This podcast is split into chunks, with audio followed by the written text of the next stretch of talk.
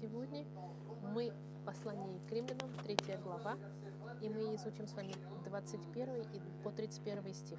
Послание, которое называется «Как оправдаться перед Богом». Как оправдаться перед Богом. И я бы хотел просто начать с чтения этих стихов. 3 глава, 21 по 31 стих.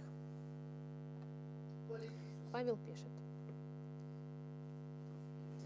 Но ныне, независимо от закона, явилась правда Божья, о которой свидетельствуют закон и пророки.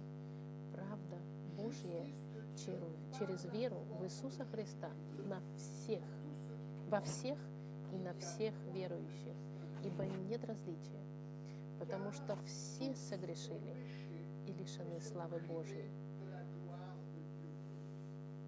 получая оправдание даром по благодати Его, искупление во Христе Иисусе, которого Бог предложил в жертву умилостивления в крови Его через веру, для показания правды Его в прощении грехов, соделанных прежде, во время долготерпения Божьего, к показанию правды Его в настоящее время, да явится Он праведным и оправдывающим верующего во Иисуса. Где же то, чем бы хвалиться? Уничтожено. Каким законом? Законом дел? Нет, но законом веры, ибо мы признаем, что человек оправдывается верою, независимо от дел закона. Неужели Бог есть Бог иудеев только, а не язычников? Конечно, и язычников, потому что один Бог, который оправдывает обрезанных по вере и необрезанных через веру. Итак, мы уничтожаем закон верою никак но закон утверждаем.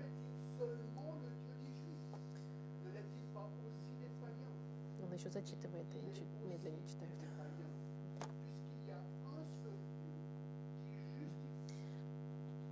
Послание к римлянам, 3 глава, 21 по 31 стих. Мы с вами.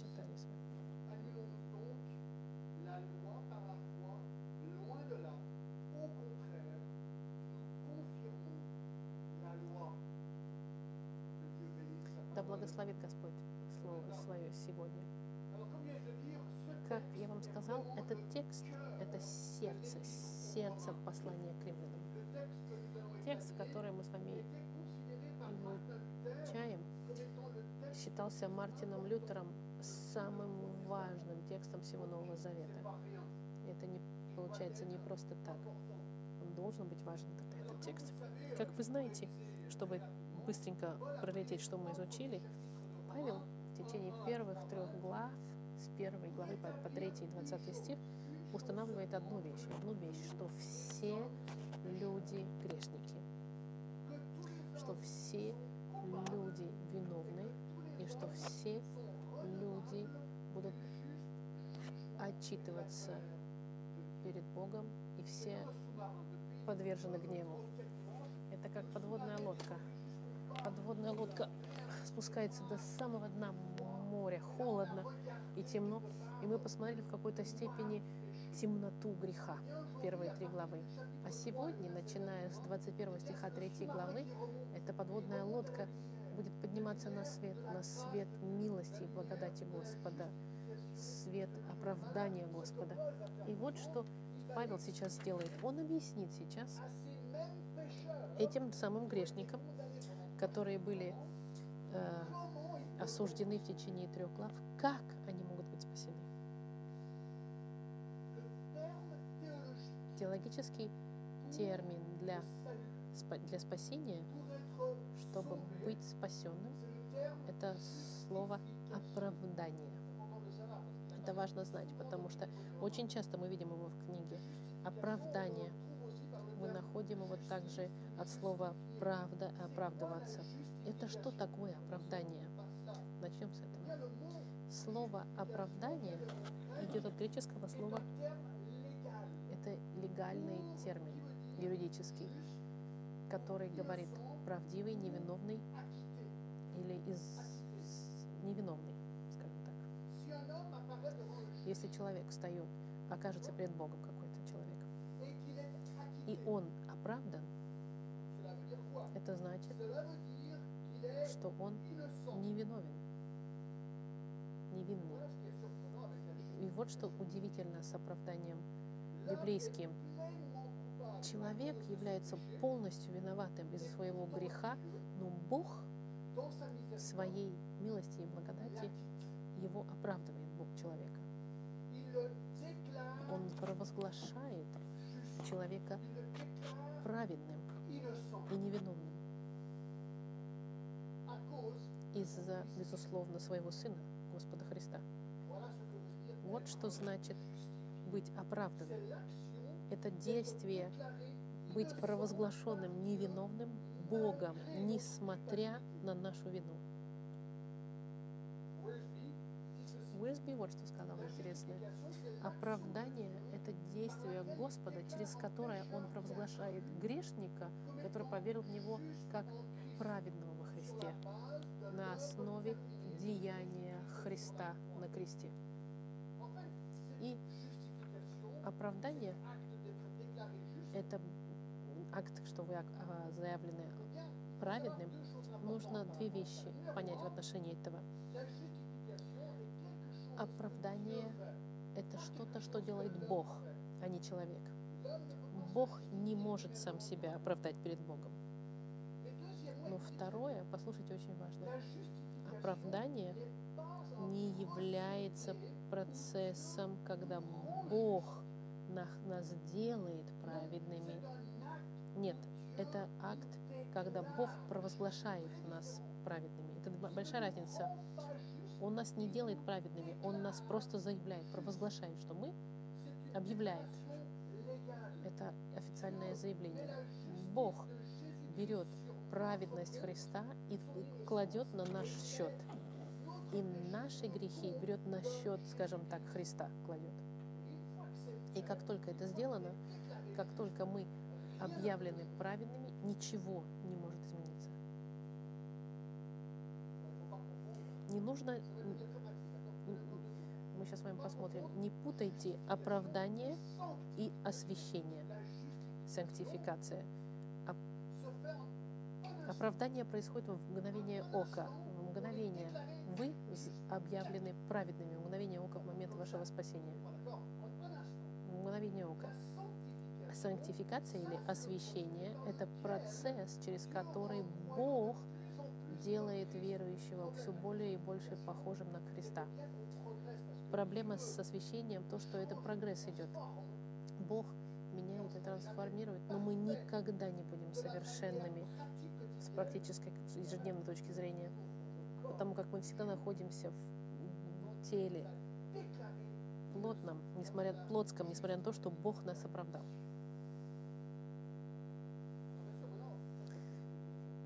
Конечно, тогда возникает вопрос, как Бог, совершенный и святой, может провозгласить невиновными грешников, которые виновны? и которые должны быть наказаны. Как это возможно? Вот цель нашего текста. Как Бог может объявить кого-то невиновным? Провозгласить, можно так сказать, когда мы все виновны.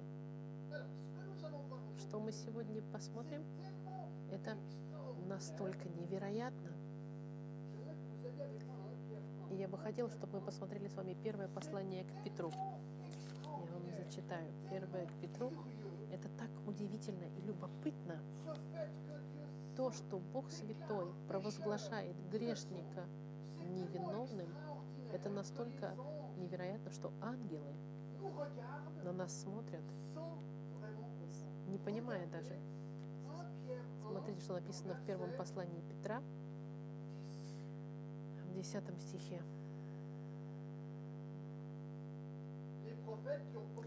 К всему, от, к всему-то спасению относились изыскания и исследования пророков, которые предсказывали о назначенной вам благодати, исследуя, на которое и на какое время указывал сущий в них Дух Христов, когда Он предвозвещал Христовы страдания и последующую за Ним славу. Им открыто было, что не им самим, а нам служило то, что ныне проповедано вам благовествовавшими Духом Святым, посланным с небес, во что желают проникнуть ангелы. Он обращает внимание, во что желают проникнуть ангелы. Посмотрите, пророки писали в отношении спасения, которое должно прийти через Христа, Иисуса. Иисус Христос пришел, и через Его деяние Он провозгласил мгновенным образом невиновными людьми, которые, в принципе, были виновны, и ангелы на это смотрят. Ангелы, которые находятся в своем вечном состоянии, они смотрят и не эту невероятную благодать и эту милость от Бога. Настолько это невероятно.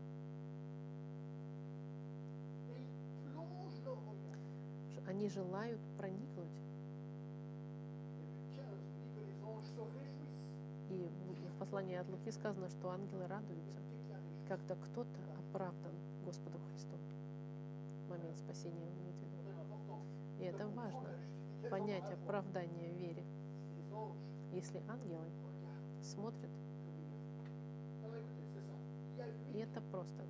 Есть восемь ключей, чтобы понять оправдание в этом тексте, и мы посмотрим их один за другим. Это очень просто, но одновременно я вам буду говорить конкретно, что говорит текст, и вы будете удивляться еще больше, чем ангелы, потому что это настолько невероятно. Это Евангелие, друзья мои. Итак, оправдание происходит через восемь ключевых моментов. Первое, первый ключ. Мы оправданы без каких-либо э, без каких-либо дел. Ибо ныне, независимо от закона, явилась праведность Божья, от которой свидетельствует закон и пророки.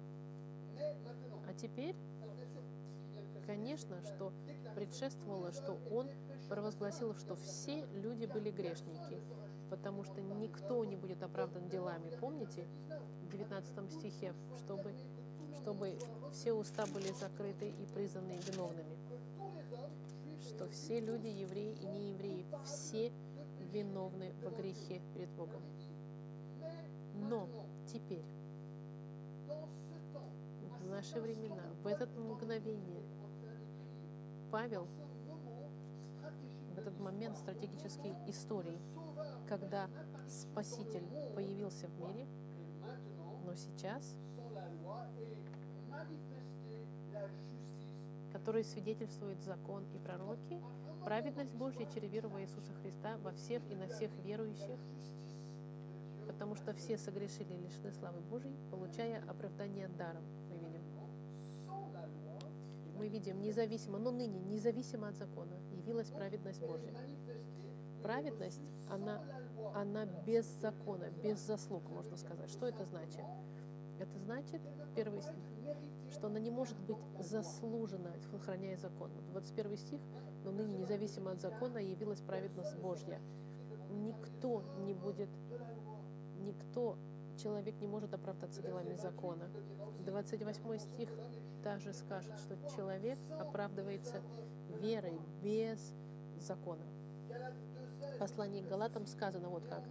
Однако же, узнав, что человек оправдывается не делами закона, а только верою в Иисуса Христа. И мы уверовали во Христа Иисуса, чтобы оправдаться верой во Христа а не делами закона. Ибо делами закона не оправдывается никакая плоть и так далее, и так далее. Что это значит? Мы видели на прошлой неделе. Критерий Бога, чтобы провести вечность в Его присутствии, очень ясен и очень прост. Этот критерий написан в Матфеи 5.48. Иисус сказал, «Итак, будьте совершенны, как совершенен Отец ваш Небесный». Каков критерий Бога? совершенства. Очень высоко планка поставлена быть совершенным, как Бог.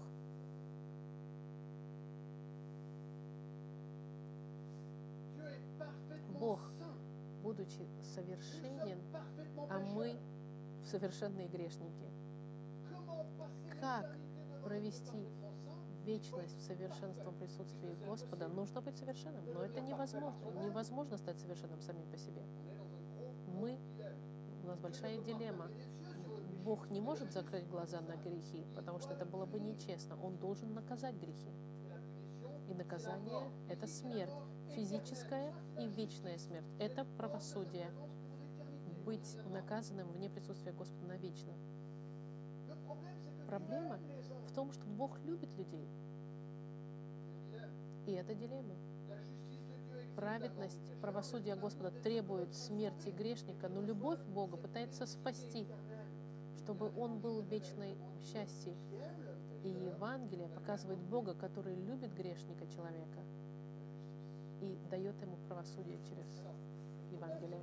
Проблема в том, что если, если критерий был бы закон, если бы ты сказал, я человек религиозный, я буду только хорошее делать. И Бог посмотрит и скажет, ух, какой ты хороший, давай в рай заходи. Это критерий религии сегодняшней. Проблема в том, что если ты живешь под законом, ты должен хранить этот закон в совершенстве, потому что критерий Бога — это совершенство. Ты сохранил его? Нет, невозможно сохранить весь закон, нигде не согрешить.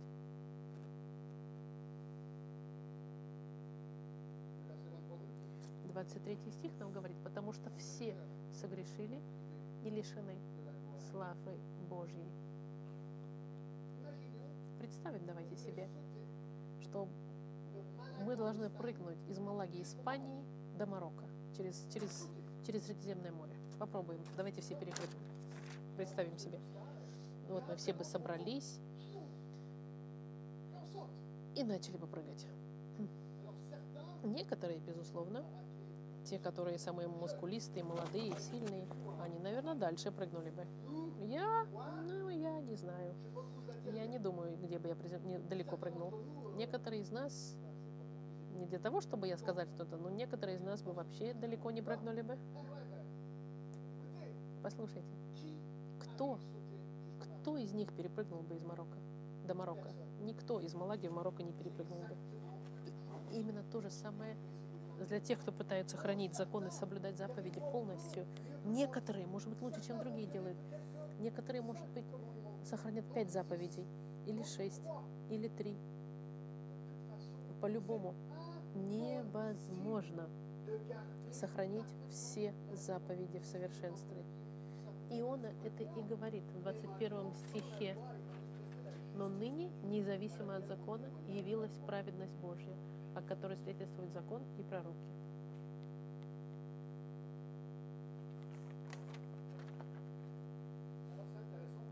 Интересно, что эта праведность мы видели в послании от Петра, что она была провозглашена пророками. Я вам еще раз перечитаю.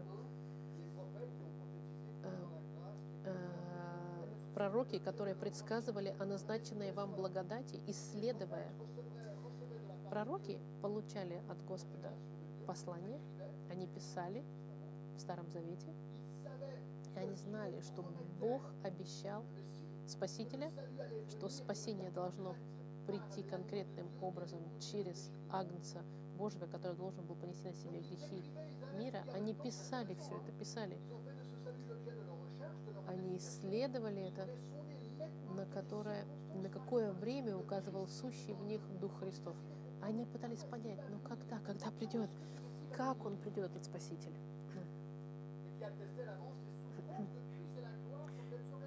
Когда он возвещал Христовы страдания, а потом, если мы посмотрим на Исаию 53, страдания Христовы,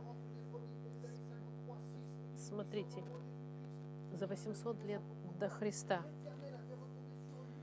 Он презрен был, умолен перед людьми, муж скорбей и изведавший болезней, он был презираем, и мы ни во что не ставили. Он взял на себя наши немощи и понес наши болезни, а мы думали, что он был поражаем. Они писали это пророки, и мы все знали, что, что Спаситель придет как жертва. Они знали, но не знали, как это произойдет конкретно. В 21 стихе поэтому и говорится, независимо от закона, явилась праведность. Божья, о которой свидетельствует закон и пророки.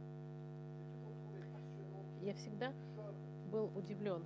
Знаете, в Иове, э, в 19 главе, это первая книга Библии, которая была написана в Старом Завете, он говорит, «А я знаю, Искупитель мой жив, и Он в последний день восставит из праха распадающуюся кожу мою сию, я во плоти моей узрю Бога.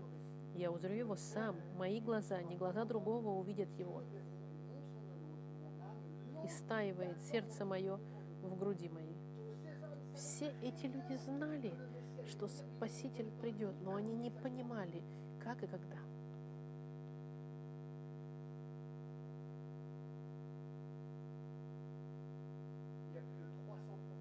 Больше 300 пророчеств в Старом Завете говорят о Спасителе, который должен прийти. Итак, как они оправдываются? Без заслуг, без деяний. Если ты сегодня не знаешь Господа Христа и пытаешься своими усилиями, делами какими-то достичь Господа, чтобы Он на тебя смотрел благоприятно, ты теряешь свое время теряешь свое время на религиозность. Потому что критерий – это совершенство, потому что Бог совершенен. В Авакуме сказано, что его глаза Божьи слишком чисты, чтобы смотреть на грех. Он не может позволить себе никакой грех в своем присутствии. Второе. Если это не делами, не заслугами, то как? Мы оправданы, как в 22 стихе, верой праведность Божья через веру в Иисуса Христа во всех и на всех верующих, ибо нет различия. Здесь это очень четко. Как мы получаем эту праведность от Бога и становимся невиновными? Это говорится не законом, но через веру в Иисуса Христа на всех верующих. В 25 стихе которого Бог предложил в жертву и умилостивление в крови его через веру. В 26 стихе. Во время долготерпения Божьего к показанию праведности его в настоящее время. Да явится он праведным и оправдывающим верующего. 27 стих. Ибо не законом, каким законом? Законом веры. 28 мы видим, что мы оправданы верой. Видите, стих за стихом. Мы верой оправданы грехов и провозглашены невиновными. Это не новое. Уже было сказано в послании к Евангелию, ибо я не стыжусь благовествования, ибо оно является сила Божья к спасению всякому верующему. Во-первых, иудею, потом и Илину.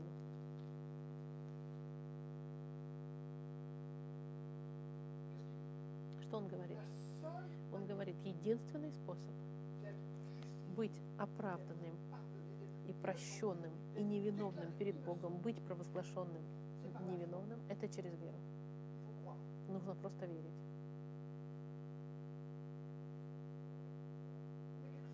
Ну что это значит? Посмотрите в 22 стихе. Праведность Божья через веру. Вы смотрите, кто является объектом этой веры. Не просто веру, да, я верю, я верю, верю. Я верю, верю вы такое слышали? Да, я верю веру, в, в любую веру. Нет, объектом нашей веры здесь написан кто? Через веру в Иисуса Христа. Никто другой. Только во Христа здесь написано. Вера, которая спасает, это полное доверие в Иисуса Христа, который умер и воскрес из мертвых,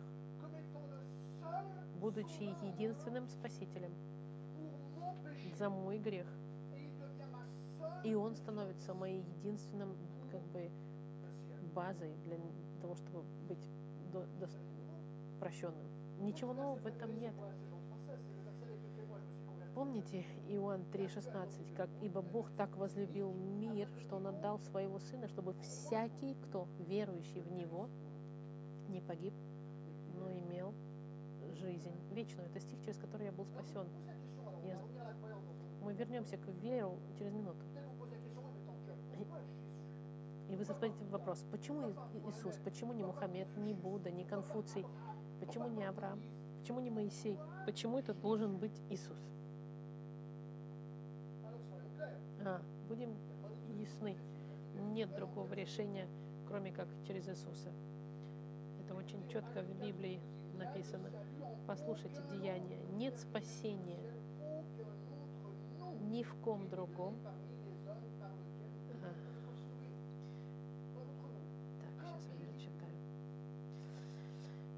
ибо нет другого имени под небом, данного человеком, которым надлежало бы спастись, и нет спасения. И он ответит на этот вопрос в 24-25 стихе. 24 и 25, что бесплатно он оправдывает своей милостью через искупление во Христе Иисусе. Как это значит? Нужно понять, верить. Верить – это ключ к спасению. Я вам скажу вот что. Сейчас вы все используете вашу веру, применяете вашу веру невероятным образом, даже не думая об этом и не понимая. Потому что в этот момент, когда вы решили сесть на кресло, на котором вы сидите, вы возложили всю свою веру и доверие кресло, не думая, если оно будет удержит вас или нет у вас была хорошая идея, потому что кресло обычно значит, что оно меня удержит. Объект вашей веры был хорошо продуман. Вы знали и прекрасно знали, что кресло вас удержит. Вы знали, что когда вы садитесь в кресло, и мы расслабляемся, кресло вас держит. Также нашим доверием Господа Христа. Иисус Христос умер и воскрес. И единственный, в кому я доверяю. Я вам дам мою любимую иллюстрацию. Однажды был канатоходец, который ходил через Ниагарский водопад. Все знали, если он упадет с каната, он умрет. Большая толпа пришла, и он им говорит, вы верите, что я могу пройти и не упасть, вернуться туда и обратно? Они кричат все, да, да, да, да, да. Хорошо, он прошел туда, обратно, толпа была в восторге. Он говорит, верите ли вы, что я могу проехать на канате на велосипеде через Ниагарский водопад? Все кричат, да, чемпион, давай. Он поехал туда, обратно вернулся. Теперь он говорит, верите ли вы, что я могу проехать туда, обратно на велосипеде с пассажиром на моих плечах? Все закричали, да, ты, ты можешь, ты можешь, давай. Он говорит, хорошо, кто из вас хочет сесть ко мне на плечи?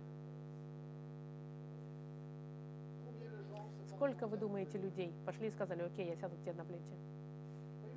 Видите, есть много людей, которые говорят, да, Иисус, возможно, Он меня спасти. Может быть, может быть, может быть. Окей. Тогда отдайся Ему полностью. Сядь на Его плечи и доверяй Ему. Все твое доверие ни в кого другого, как в Иисуса Христа воскресшего ради твоих грехов. Это вера, друзья мои. Это не просто понимать эти вещи интеллектуально. Это невидимо в каком-то смысле. Это в тот момент. Я помню, когда я был в Индии на улице, и ко мне говорил, обращался миссионер, я знал в своем сердце, что я был грешник, что я нуждался быть прощенным. И я жил пару месяцев сумасшедшей жизнью. И я когда слушал его, понимал, что это Христос, но у меня были сомнения.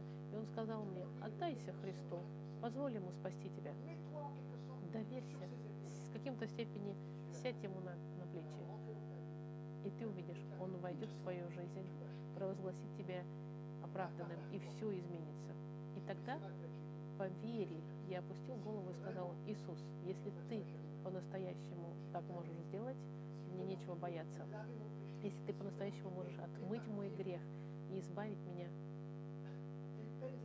от этих вечных страданий, если ты можешь отмыть меня, меня простить и дать мне вечную жизнь, тогда я тебя, я верю в тебя. Сейчас, 2 ноября 76 года, Иисус вошел в мое сердце и изменил мою жизнь. И как видите, сегодня я проповедник. И это последнее, что я могу себе представить в молодости в моей жизни, что я буду пастырем. Третье. Мы, первое, оправданы без заслуг по вере и оправданы от грехов. Посмотрите 23 стих. Начнем с 22. Праведность Божья через веру в Иисуса Христа во всех и на всех верующих, ибо нет различия, потому что все согрешили и лишены славы Божией. Павел не хочет забыть, что мы, от чего мы оправданы. Уже три главы он повторяет, что мы оправданы, потому что мы все грешники. Мы все оскорбили святого Бога и нарушили его закон.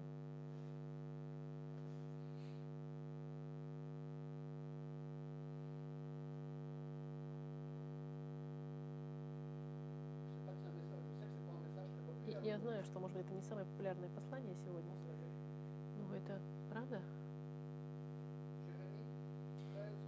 Иеремия 13, 23. Может ли ефиопиянин переменить кожу свою и барс пятна свои? Так и вы. Можете ли делать доброе, привыкнуть делать злое?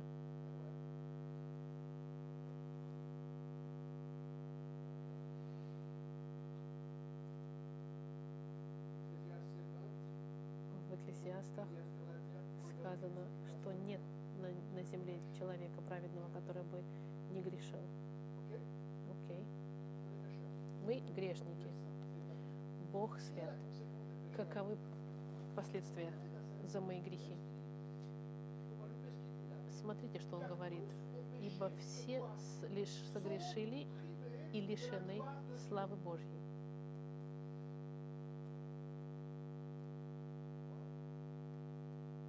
Что значит лишены славы Божьей? А знали ли вы, что мы предназначены? Цель для человека – это чтобы человек был предназначен для славы вечной в присутствии Бога. Почему? И что хотел Бог для вас? В послании к римлянам сказано, Итак, оправдавшись верою, мы имеем мир с Богом через Господа нашего Иисуса Христа, через которого верою и получили мы доступ к той благодати, теперь слушайте, в которой стоим и хвалимся надеждою славы Божией. Бог нам хочет дать свою славу небесную, вечную.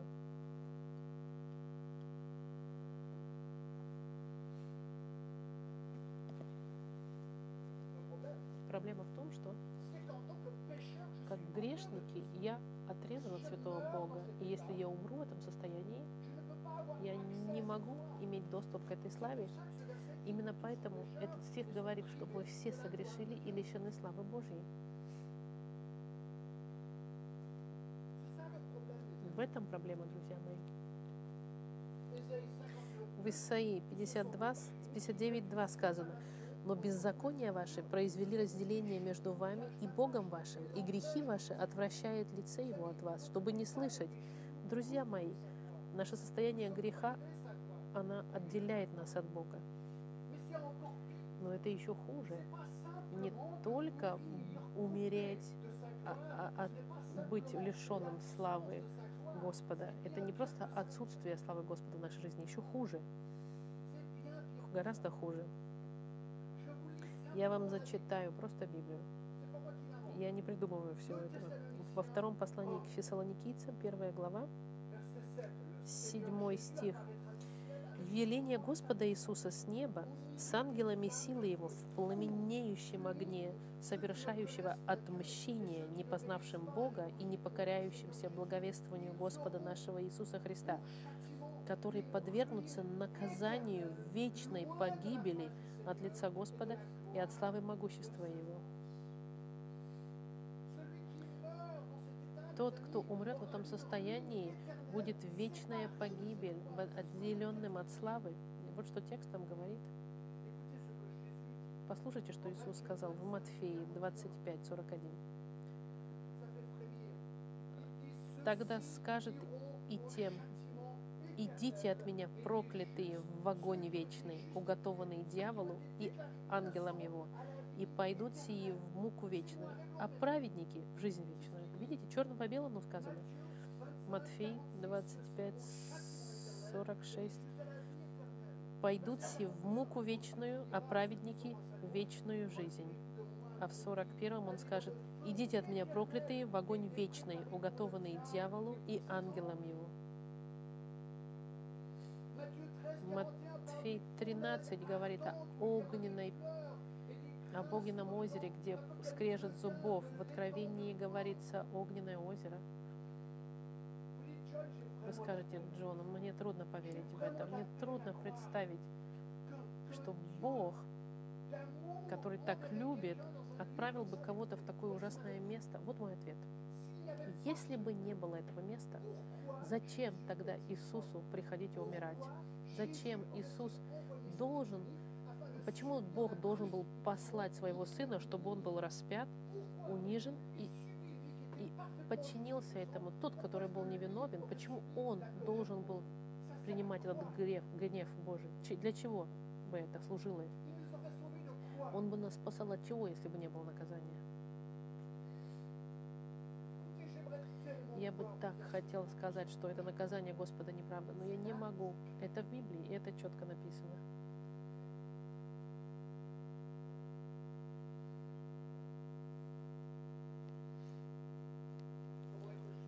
Как быть оправданными Богом? Мы оправданы без заслуг, верой от грехов. Четвертое – благодатью. Это невероятно. Смотрите, 24 стих. 23. Потому, к счастью, есть 23 стих. Потому что все согрешили и лишены славы Божией, получая оправдание даром по благодати Его, искуплением во Христе Иисусе. Послушайте, бесплатно и благодать. Даром и благодать. Эти два слова запомните. Даром по благодати. Что он говорит? Просто грешник, заслуживающий получить полный гнев Господа и вечное наказание в аду, но Бог его так возлюбил, что он сказал, я тебя прощаю.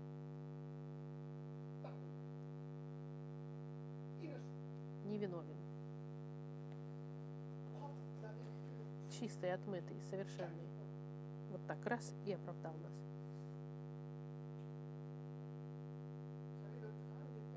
знаете, драма людей, которые пытаются через свою религиозность заслужить спасение, и это делают. Это и ничего, и они никогда не могут понять, никогда они не могут знать, если они засл... добьются этого или нет. Я, я на этой неделе разговаривала с одним мусульманином. Я увидела этого человека и сказал, можно задам тебе вопрос? Я сказал, знаешь ли ты, уверен ли ты, без сомнения, что ты проведешь вечность прощенным в присутствии Бога? Он, он сказал, это невозможно знать. А я ему говорю, нет, Библия говорит совсем другое. Нет. Большинство религий, посмотрите, даже тех самых католиков или буддистов, любые другие, они не знают, без сомнения, могут ли они знать, что они прощены. Они будут говорить, нет, не можешь знать. Потому что это система, где они должны все время пытаться заслужить. И потому как они знают, что они постоянно грешат, они знают, что в какой-то степени они не заслужат небеса. Они знают. Это в сердцах у всех. Они находятся в постоянном волнении, можно сказать, не имея уверенности, будут ли они в раю или нет. И смотрите, что благая весть Евангелия. Мы можем быть даром оправданы по благодати. Что вы знаете, даром такое значит? Ты не можешь ничего сделать, чтобы заслужить. Это даром, бесплатно. Когда тебе дают подарок, это значит незаслуженно. Это даром, бесплатно. Ты ничего не даешь взамен. Это подарок. Ты говоришь, о, как здорово, спасибо. Вот что Бог сделал. Что за дар? Оправдание дается нам даром. Наше оправдание, наша невиновность нам дается даром. Заявление того, что мы невиновны, это дар по благодати Бога. Мгновение ока. И мы это знаем, потому что в послании к римлянам сказано, нет никакого осуждения тем, кто во Христе Иисусе. В тот момент, когда ты оправдан и не, не Богом оправдан, никогда ты не будешь за, а, а, осужден Богом. И в этом нет ничего нового. Это милость и благодать. Это получить то, благодать, это то, что мы получаем, то, чего не заслужили. В Ефесянам 2.8 сказано, «Ибо благодатью вы спасены через веру, и сие не от вас, Божий дар, не отдел, чтобы никто не хвалился».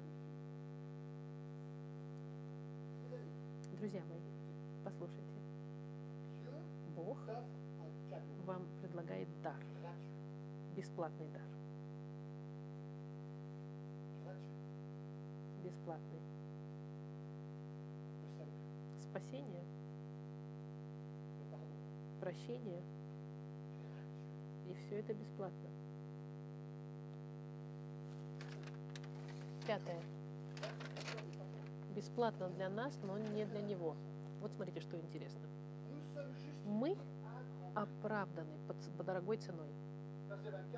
24 стих. Получая оправдание даром по благодати Его искуплением во Христе Иисусе. Ага. Вопрос, как Бог может просто кого-то заявить невиновным, если он виноват. Представьте себе, если судья в Женеве скажет, сделает невиновным кто-то, кого-то, кто виновен, честно, это серьезное преступление. Система правосудия развалилась. Он бы считался бы плохим судьей. Как тогда Бог может сделать нечто, что кажется нечестным? А, 24 стих отвечает.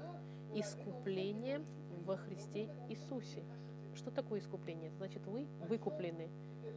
Это поступок освобождения или выкупления кого-то, кто был, а, можно сказать, э, рабом. Что он хочет сказать сейчас? Что мы, как грешники, мы были на рынке греха, и мы ничего не могли сделать, чтобы сами себя выкупить. Но мы были выкуплены выкупом. И что это выкуп? Кровь Господа Христа. Кровь Иисуса Христа. И было выкупом. Он отдал свою жизнь за нас.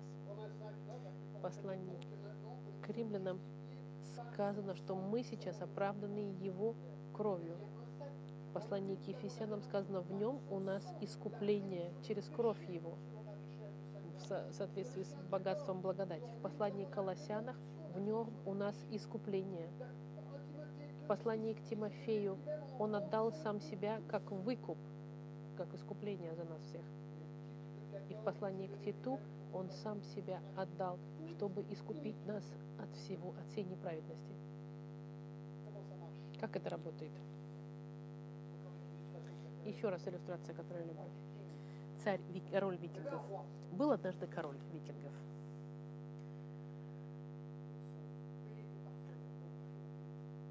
Жизнь была совершенна. И однажды, однажды кто-то украл что-то в центральной кассе царя, можно сказать, в кладовой. Никто не знал, кто это. И однажды он сказал, что кого поймают, тот будет наказан смертью. И поймали однажды. Это была мама царя. С одной стороны, он должен судить свою маму, закон требует, с другой стороны, он не может, это же его мама. Что делать? Наступил день суда, мама стоит в центре, царь сидит, и палач стоит, чтобы убить до смерти, и царь сидит, одетый в царское одеяние, и должен знать, и должен дать знак к экзекуции. И вдруг царь встает, все стоят и смотрят на него, он встает, он снимает себе корону, свою одежду, спускается, подходит к своей маме и закрывает ее своим телом. И говорит э, этому палачу, давай, бей. И палач избил, забил до смерти царя. И он умер как замена, чтобы его мама осталась живой которая была невиновной, но ушла свободной. Но правосудие, оно было как бы оплачено. Смертная казнь. Видите, это искупление. Бог посмотрел на нас. Мы были все под смертной казнью. Бог сказал, я тебя люблю. Его сын спустился не совершив ни одного греха. Он накрыл нас всех и сказал, я умру вместо тебя. Тот, который был невинный, умер, распятый на Голгофе. А мы, которые получили эту благодать по вере, мы знаем, что мы грешники. Но мы полностью отмыты и прощены из-за того, что Иисус сделал. Честно ли это? Нет, это не честно. Но это благодать. Это любовь Бога к нам, которые не могли ничего сделать, чтобы освободить сами себя от этого греха. Шестое. Шестое. мы, мы оправданы без заслуг от грехов благодатью, дорогой ценой, оправданы умилостивлением. Посмотрите 25 стих, которого Иисуса Христа имеется в виду, Бог предложил в жертву умилостивления в крови Его через веру для показания праведности Его в прощении грехов. Что это за слово? Умилость, умилостивление. Что это за сложное слово такое? Умилостивление. Давайте э, упростим это слово. Он говорит, что он сделал Иисуса жертвой умилостивления. Я посмотрел в словаре. Жертва жертва умилостивления дел дается Богу, чтобы Господь, чтобы получить благоприятное прощение за свой грех. И это слово описывает способ, каким образом можно получить прощение от Бога, который проходит через жертву определенную, искупительную. Слово искупительное это значит утихомирить гнев. умилостивление, искупление, у них одинаковый в оригинальном языке э, корень. Это значит у, у, утишить, утешить гнев Божий. Мы находим это в первом послании от Иоанна, где написано, что Иисус есть умилостивление за грехи наши. В послании Иоанна 1 глава 4 стих тоже сказано, что Бог свят, человек грешник, правосудие Господа требует, чтобы он наказал человека, чтобы утешить, утешить гнев Божий.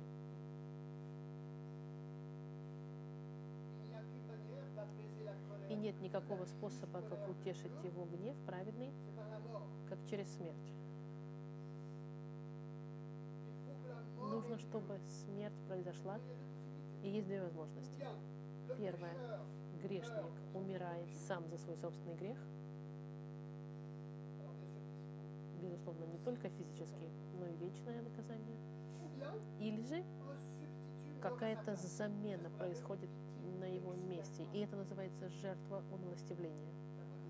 Благая весть, что Иисус он является нашей жертвой умилостивления, потому что Он умер, и это утиш, утихомирило гнев царя. Я вам дам хороший пример. В книге про Исфирь. В Исфире, это книга в Старом Завете, Есть э, человек злой, которого звали Аман. Это была правая рука царя э, Ксерксеркса. Но Аман предал царя, э, пытаясь умертвить человека невиновного Мардахея и евреев. Уничтожение. И интересно, когда царь узнал, что сделал его, его помощник, он был в гневе. И в седьмом главе, в седьмом стихе сказано, «И царь встал во гневе своем с пира и пошел в сад при дворе». Он был в гневе. Как гнев царя утих. Нужно было, чтобы правосудие имело место в отношении Амана. И интересно, что в 10 стихе «И повесили Амана на дереве, которое он приготовил до Мордахея». Они его повесили, и гнев царя утих. Интересно, видите, что правосудие, которое восторжествует, оно утешает гнев.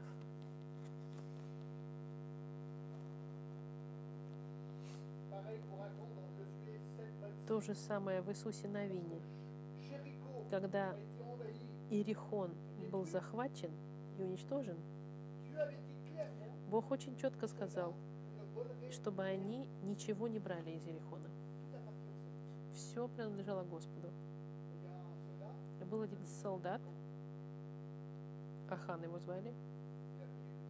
Он взял то, что Господь говорил, не брал, и Господь был разгневан.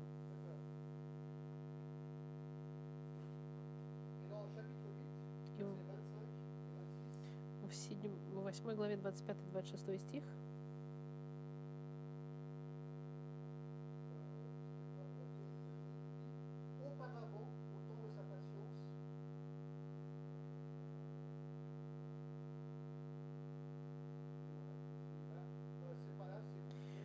Это 7 глава 25-26.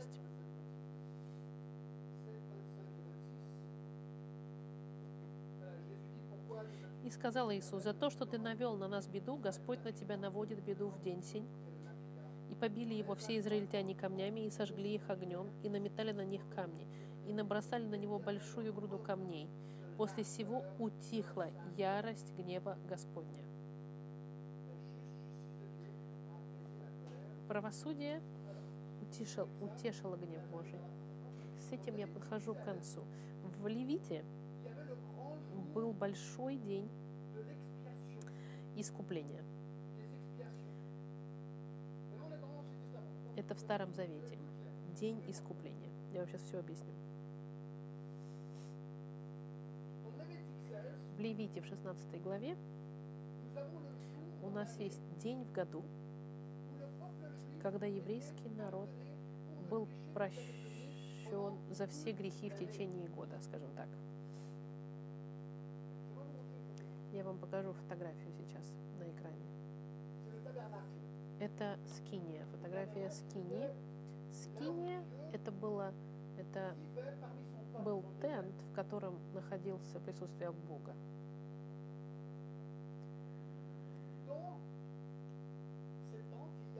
в этом тенте было то, что называлось ковчег завета. Вот фотография вам ковчега завета. Это была коробка, покрытая золотом, в котором находились 10 заповедей, э, горшок с манной и палка Моисея зацветшая. Посмотрите, видите, на крышке сидят два ангела из золота, которые назывались херу, херувимами. И и место между этими двумя ангелами, пространство, это там, где Бог открылся Израилю. Конечно, бесформенно. Он, когда он большая колонна огня была днем и ночью. Это было оттуда, в центре, между этих двух ангелов. Там, где Бог встречался со своим народом через огненную колонну между этими двумя ангелами. Но что интересно, что крышка называется, знаете как? Крышка искупление, отпущение. Но почему оно так называется? Потому что в Левите говорится, что в день, э, день сегодня называется Ем-Кипур, безусловно, это был день, когда все грехи были прощены, прощались, просилась просьба. Были жертвенники, Аарон здесь написано. Вот как должен входить Аарон во святилище. Это единственный день в году, когда он должен был заходить. Он заходил внутрь в этот тент. Я вам покажу сейчас фотографию. Он был в особой униформе, одетый такой. И в седьмом стихе «И приведет Аарон тельца в жертву за грех за себя». Так, он должен приходить с двумя, простите, он должен взять двух козлов и убить э, обоих, принести их в жертву за людей. Должен принести их в жертву, заколоть он их должен, и, и он должен будет побрызгать на крышку ковчега откровения. Они убивали ковца, брали кровь и покрывали кровью, брызгали между двумя этими ангелами на крышку, спереди и сзади перед крышкой. Раз в год они это делали.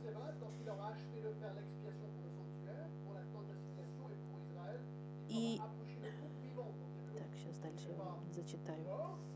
В 20 стихе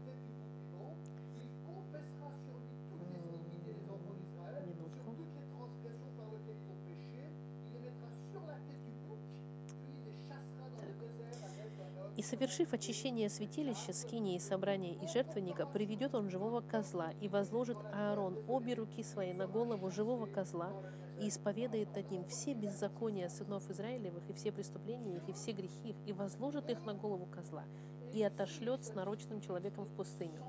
И понесет козел на себе все беззакония их в землю непроходимую, и пустит он козла в пустыню. Это называется козел отпущения. И, вой... и этот козел отпущения несет на себе грехи народа и отпускает, и утихает таким образом, умиротворяет гнев Господа. Невозможно было грехами всем... Э, и это происходило каждый год. И каждый год все эти жертвоприношения было им напоминание. Козел отпущения каждый год был отпускаем за грехи. Один был убит, другой был, э, другой был отпущен. И каждый год они все это делали, пока, пока не пришел один раз совершенный агнец Божий, который понес на себе э, грехи человечества, потому что все эти грехи, э, все эти животные жертвы не могли понести на себе все грехи мира, пока не пришел Агнец Божий, который простил грехи всем. Все вот эти вот ритуалы, жертвоприношения, они были как бы э, пророческим, скажем так, пророческими, чтобы показать, как должна быть э, оплачены грехи мира. 25, которого Бог предложил в жертву умилостивления в крови его через веру для показания праведности его в прощении грехов, соделанных прежде во время долготерпения Божьего к показанию праведности. Бог ждал, ждал, ждал, пока не пришло время Иисусу прийти и быть. И люди, которые верили в Спасителя, который должен был прийти, Господь их прощал люди, которые верили в будущего Мессию, Спасителя, Бог их прощал грехи. Надеюсь, что вы поняли про козла отпущения. Так, 26 стих. Во время долготерпения Божьего по показанию праведности Его настоящее время. И как быть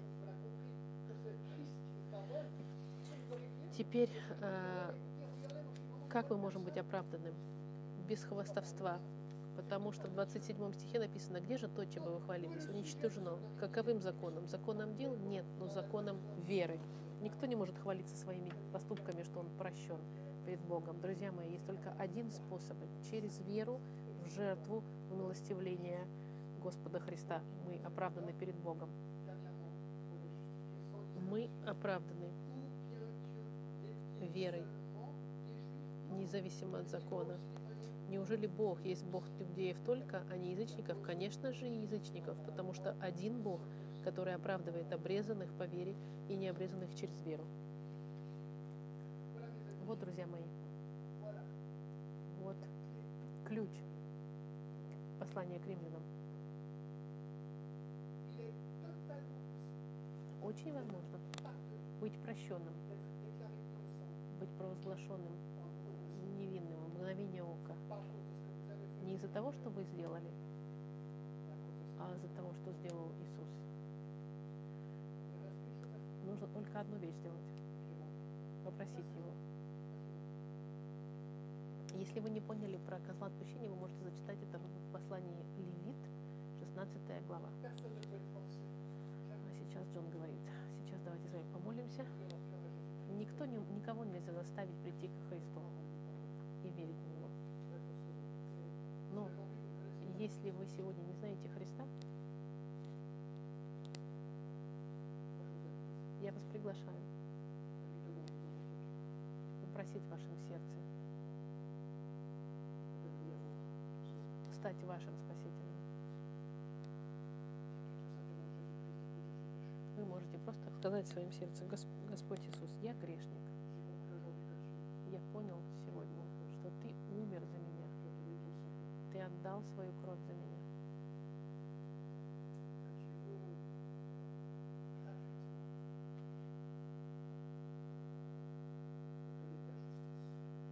Ты бесплатно дал мне Твою праведность. И я прошу Тебя прощения. И прошу Тебя, Господь, возьми весь мой грех. Забери всю мою жизнь. Спасибо за вечную жизнь, которую Ты нам даешь. Именем Христа.